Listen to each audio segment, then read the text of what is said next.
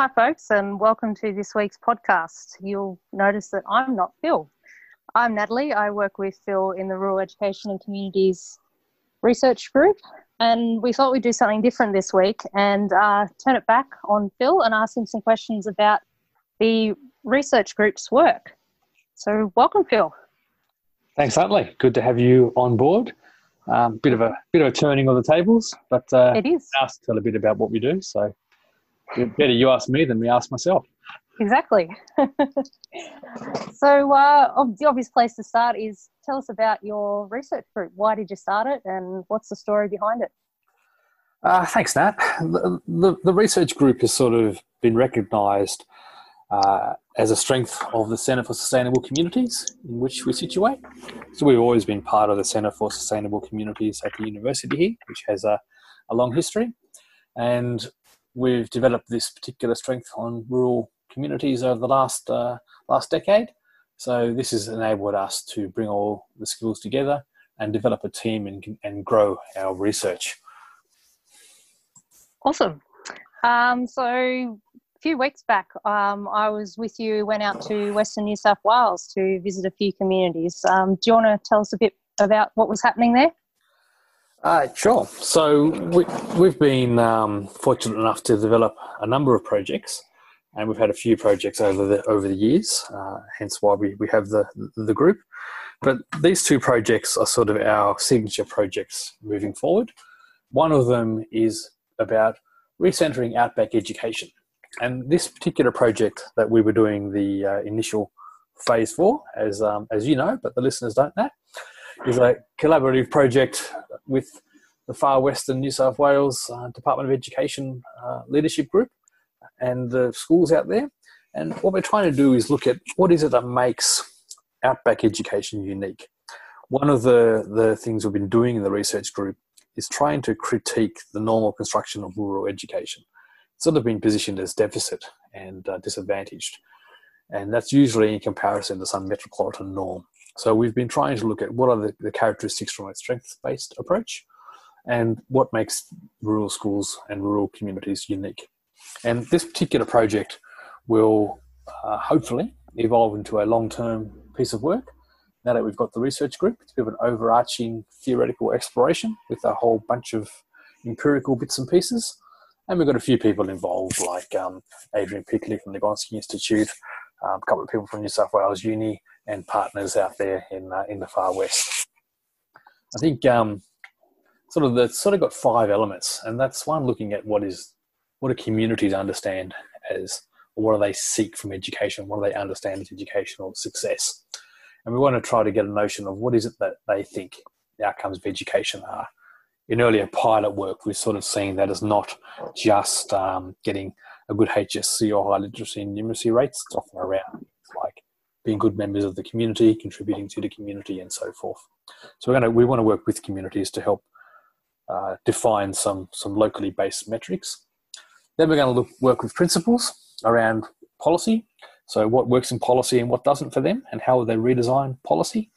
That's sort of influenced by the work around rural proofing. Um, Margaret Alston, Sally Shortall, who I was fortunate enough to work with in Newcastle a couple of years ago, so looking at how they would redesign policy in a way that actually worked for the rural, because we hear a lot of them saying, well, hang on, this centralised policy from the department doesn't actually work out here in these schools. Then we're going to do some work on teacher success. So rather than ask teachers the usual stuff around uh, why they don't stay or uh, what the problems are, we're going to ask them how working in rural schools has been positive. Because you always hear stories from teachers even those that have left saying, yeah, but it was a great time and it was really insightful. It really impacted on my career. So we want to work on that strengths-based narrative. What was it that, uh, that, that worked for them? And we sort of hope that can become a longitudinal research so we can track teachers over a long period of time and their uh, pathways in and out of, of these areas. So that's one thing. And that will add to the uh, incentives work that you and I have been doing that. Mm-hmm. And the last aspect, we're going to do some work around youth and youth perspectives on participation in rural communities. Uh, that's the last bit we'll get going, but uh, it's going to get up and running shortly. I think what we were doing out there was um, just starting the community links and connections. One thing we know in rural research is you can't just rock up and uh, have a chat to people. You've got to develop relationships first. because um, a lot of people like to pop out and do a bit of research in the rural because I think it'll be a great little topic, but um, they don't have any connection or background and wonder why they don't get the results they need, or rural people get over researched and get a bit over researched, particularly Indigenous communities. So it's important in building partnerships, even under the AIATSIS statement around working with Indigenous communities. Partnership and co governance is central. So we uh, had a few community connections, um, as, as you know, because you were in those meetings with uh, Indigenous collaborators um, and uh, making sure that we are on the same page and meeting meeting their needs and helping address the issues as defined by them. And uh, mm-hmm. that's what we were sort of getting going. Unfortunately, we had to cut that one short with the virus uh, and head back, as you know. But uh, yep. but uh, but I think we made some. I think we made some pretty good progress when we were out there, don't we? Do you think? I think so. Yep. Yeah. I think from that I can see a couple of main aims, which probably speak to the overall uh, research group's aims of um, education is seen more broadly in rural communities than just school, and um, and we're trying to find out what's what's going on around that and how we can put that back into focus. That's certainly the case, and I think that's particularly why we went with the the language of outback education because we're trying to get away from the language of rural, regional, and remote because they carry a fair bit of baggage to them. So by using Outback, we're sort of getting away from that normal construction. And I think that idea that we've been working with for a while, that well, a lot of the definitions of education in the rural context have been handed to them rather than actually developed with them. And we know through John Guenther's work with Aboriginal communities, particularly, that the desires for education and, uh, and what is regarded as education is way broader. A lot of the communities we're working with are substantial um, Aboriginal communities, but not all. But even that notion uh, sort of works across those contexts because in our previous work we've sort of found those ideas that well it's not just the literacy and numeracy in the HSC it's but it's also about the values. Our Murray Darling Basin work on place-based education um, that you were the, the, the, you managed the research on that. You know one of the key things we found there was well it's about understanding the needs of the community and sustaining this community into the future and its cultures, its values, and its way of life, in addition to traditional educational achievement and outcomes. And we saw, saw that as well in the STEM education research project, where kids weren't studying subjects that were powerful at university because they didn't see those as being linked to careers in rural areas, where, um, while that might seem somewhat ironic given the technological basis of those areas, it's uh, important that we recognise that everyone perceives this differently, so we need to engage with that more broadly. Mm-hmm. Yep. And so engaging with it more broadly, that sort of takes us to some of the other projects in of the Rural Education and Communities Research Group. So you've recently been awarded a DECRA. Can you tell us a bit about that? Yeah, well, that's um, that's a, a three-year project, um, which is looking at rural knowledges and spatial justice. So one of the key things we've been working with is nation, the notion of knowledges in rural communities and what knowledges exist in communities and are brought to school uh, that aren't those that are usually um, governed in the curriculum or engaged with in the school curriculum, and how we can use those to enhance learning, but also how we can use those to change the nature of what we learn. So, in addition, it's sort of going back to the old Deweyan notion of kids learn best by locating learning in their own context and in their own experience. Um, and that's the starting point for any sort of uh, learning endeavor.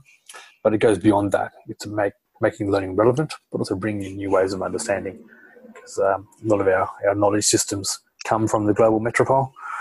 Uh, you know, the, the university elite subjects that come from university to university, which are then uh, then organised across the knowledge system. And we need to then uh, look at well, what happens to people that are beyond that, and how do we engage with those those knowledges. So that's one aspect, but that comes into notions of spatial justice, which we've been been working with which is the idea that justice is more than just a redistribution of resources or, uh, or access. It's about um, types of knowledges, um, the distribution of, of justice and its spatial organisation rather than its sort of historical and economical organisation. They, of course, interlink, but there's, uh, there's a lot more to it, uh, could epistemic dimensions. But I guess that's something we'll um, focus on uh, in a particular topic of this podcast a little bit later on, perhaps. Sounds good. In addition to those few projects we've just mentioned, you have quite a few other ongoing projects. Can you tell us a bit about those? Sure. Um, yeah, we've got a fair bit going on, which is uh, pretty good for the group. So I guess what I should probably say is that the group's organised around sort of five key themes, uh, rurality being one. So we want to just investigate what that actually means rather than uh, assume a definition because uh, we have the whole notion of how we define rurality, which we talked about in one of the first podcasts uh, for this series. So we want to understand that from a community perspective. Um, that's something that uh, you particularly picked up on and, and, pushed in, in the earlier work of the group around uh, we often tell people they're rural rather than ask them what it means. And I know you've got some uh, interesting research coming in on that area. The um, space, place, and spatial justice. So, building on what I was just saying there, the idea of the spatial dimension being a key organising principle for us, which draws particularly on the sociological notions of, of space and spatiality. The rural regional sustainability focus, which is again comes from the Murray Darling Basin work um, around how we sustain rural places into the future and new ways of being, and our methodological work around rural standpoint methods um, and uh, sort of putting the problem before the before the method uh, type approach. Because a lot of uh, our issues in, in research is we're too focused on a notion of validity or data, but those very definitions are themselves informed by um, by places that aren't rural and, and given to the rural, and we need to ensure that we can both have policy impact by being methodologically sound, but uh, also be true to the particularities of rural places and their uh, the way they're they're defined. Mm-hmm. But to to the projects, I guess there's a few things we've been been doing, and there's the sort of work we've been doing with the New South Wales Education Standards Authority, looking at access and achievement, where we've been looking at uh, who studies senior subjects where in New South Wales.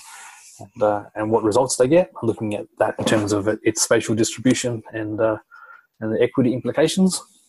And we've been publishing some work into that space.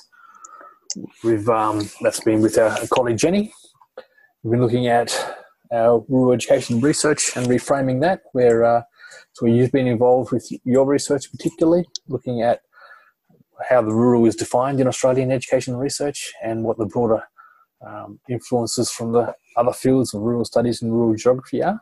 And I know we've got some uh, pretty fun work coming out on that shortly. Um, the rural knowledges, which is where the projects I was just talking about are sort of emanating from. So uh, that's been both in terms of working with communities and uh, a lot of theoretical work that I've been been doing with some other colleagues there around uh, the epistemic dimension of knowledge and how we understand it in sort of vertical and horizontal sense, referencing the Bernstein work. And then a couple of other projects that um, that again uh, you're involved with there, the, um, the the rural professions work, which I think we'll talk about in a subsequent podcast, looking at the, uh, the, the, the similarities in attracting and retaining staff and professional practice across the professions. Um, that uh, you've been doing some work with UTAS, and I've been doing some work with some other colleagues in the health space there.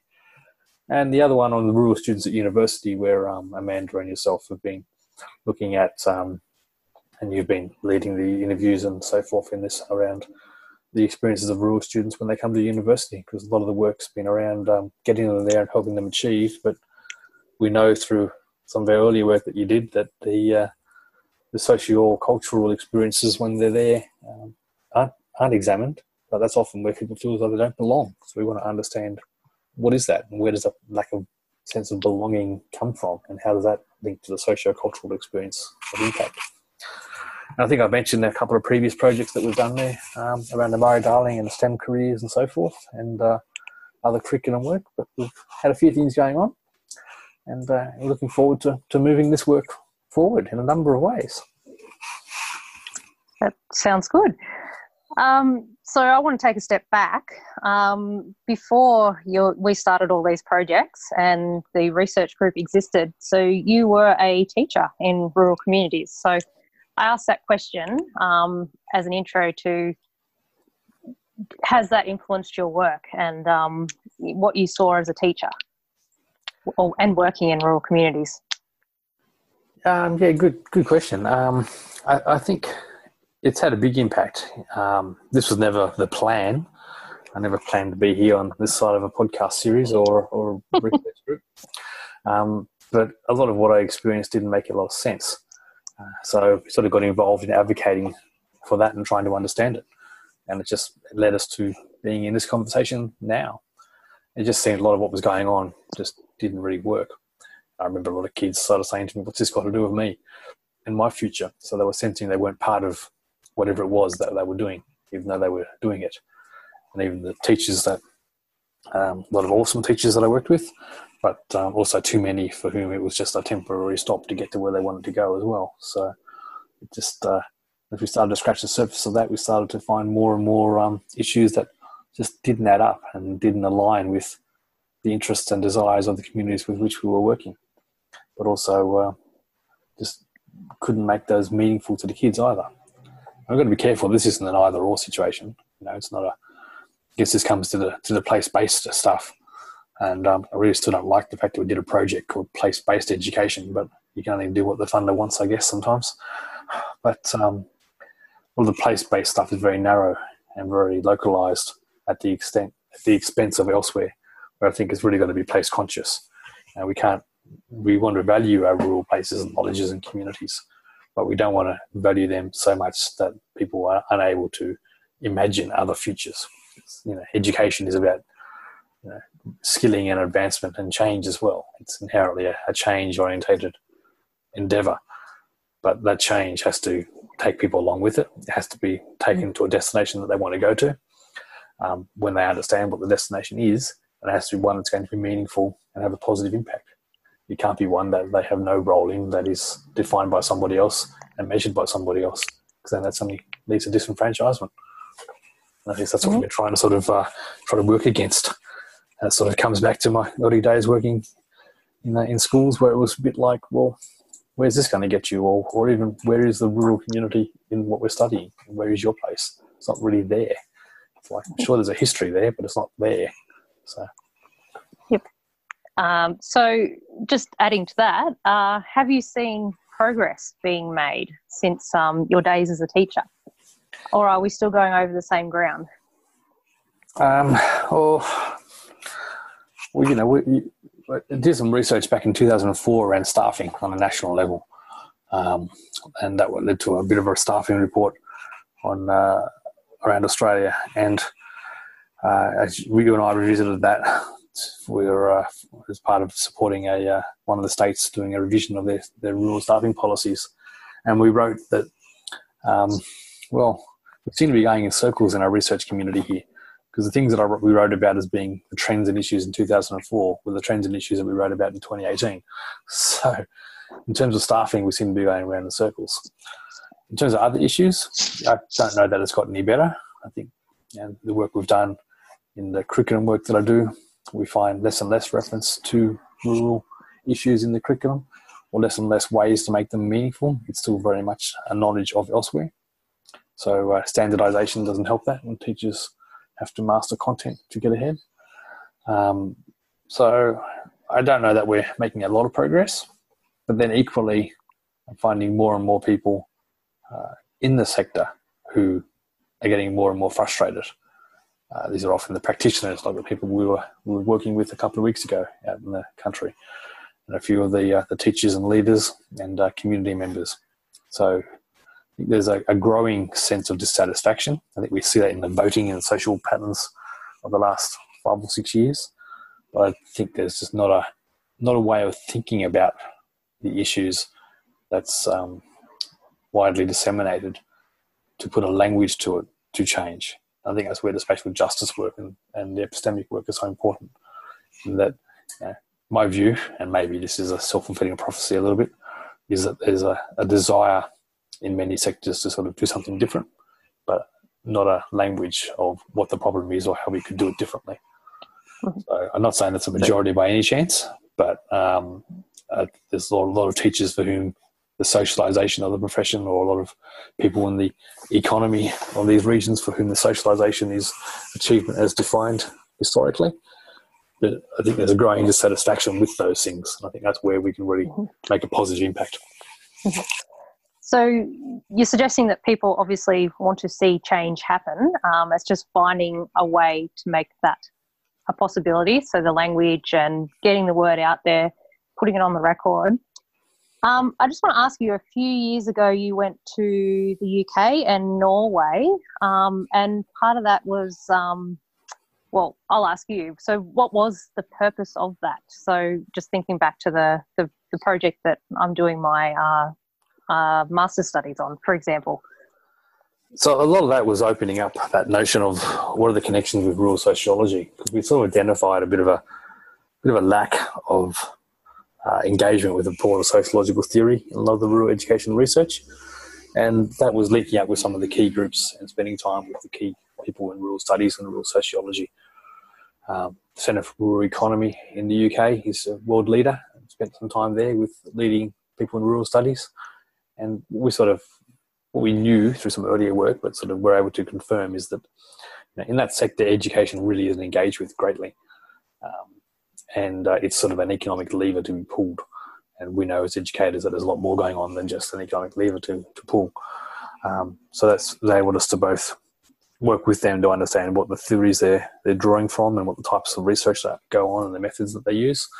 But that also leads to lead to ways we can advance the rural education field to bring in new theories, but also work in notions of you know knowledge exchange, which is a, a key tenet of rural studies internationally. It's not just about mastering this knowledge and then moving on to somewhere else. It's about bringing existing knowledge in rural communities and knowledge of the academy together to solve problems. And we don't do that in education, but that's the basic tenet of rural studies, so we can use that sort of work. And that was enabling uh, me and then the group through that to uh, to get an idea of what's going on in those spaces. And then the same in, in Norway, working with um, groups working on spatial justice and, uh, and similar rural issues in, in the uh, Northern Europe scenario. And we have equal connections with uh, with Canada because um, Mike, who we interviewed here, was in Tasmania, as you you know, because we worked with him on a few things, and bringing that connection. And a few years ago, working at Penn State, and uh, University of Pennsylvania Population Studies Center, which also led to the work in China um, that we do. But um, there's a few international connections there we've been, been building to sort of see what we can do to enhance the field of research that tends to be getting a little bit narrow in my view. Mm-hmm. Um, so I'm, I'm sensing a an underlining theme of, of just trying to, to look broader to understand rural communities and bringing their knowledges.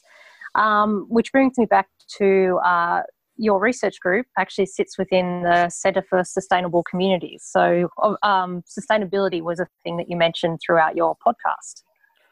That's true, and that's that's um, again one of the projects that we started off with was um, place-based education uh, for rural regional sustainability in the Murray-Darling Basin, uh, which is really looking at sustainability education, and that uh, that notion that sustainability is know, it, it, has an environmental aspect for sure, but it has a whole range of community and social aspects, and it's about sustaining rural places.